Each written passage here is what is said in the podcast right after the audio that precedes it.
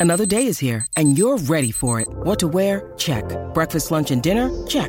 Planning for what's next and how to save for it? That's where Bank of America can help. For your financial to-dos, Bank of America has experts ready to help get you closer to your goals. Get started at one of our local financial centers or 24-7 in our mobile banking app. Find a location near you at bankofamerica.com slash talk to us. What would you like the power to do?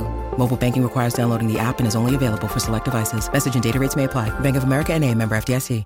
G'day, Mike Hussey here, but you can call me Mr. Supercoach. KFC Supercoach BBL is back and there's 25 grand up for grabs. So what are you waiting for? Play today at supercoach.com.au.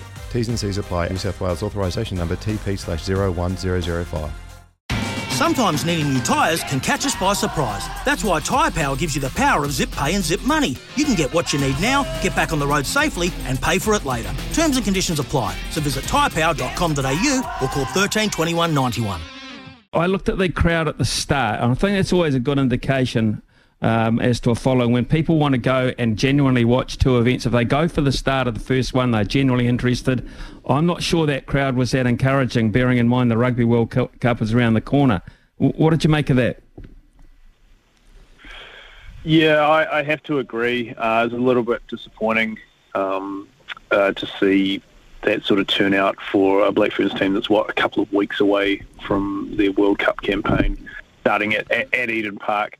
Um, there's there's just a, a, pretty big conversation to be had about the concept of double headers of playing the Black Ferns and and the All Blacks on at the same time. Um, there's pros and cons uh, to both, but the the pro being that by the end of the women's game you're going to have a pretty decent number of people in there, but the con being that the, most of those people are just there to see the All Blacks, and so it's going to be really difficult to build some sort of you know decent following of the Black Ferns if they're always tethered to the All Blacks, but not in a way that that they they're truly sharing that brand.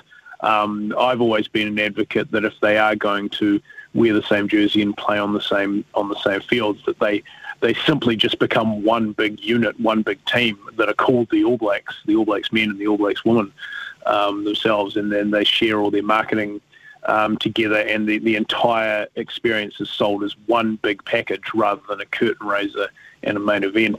Um, I mean, the game the game itself was went exactly the way that you know we thought it was going to. Um, it, it, helps that the Black Ferns are about twice the size of the, the poor Japanese players that they were playing against. Uh, and but the good thing is is that they did exactly what we wanted to see out of them, which was have a really good hit out, um, get the ball into Portia Woodman's hands. She didn't disappoint and managed to get over seven times, which is pretty cool.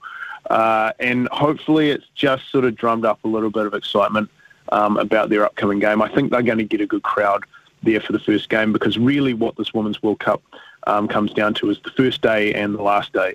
And if they can get decent crowds for both, then I think they can tick they can tick that box because a lot of what's going to happen in between um, is going to be pretty immaterial to to the games itself. And and as the tournament goes on, they can build some hype around the Black Ferns' inevitable showdown with either uh, England or France or even both.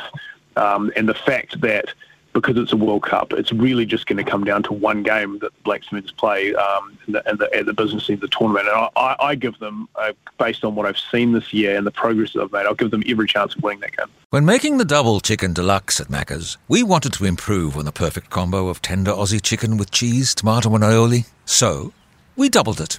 Chicken and Macca's together and loving it. Ba-da-ba-ba-ba. Available after 10.30am for a limited time only.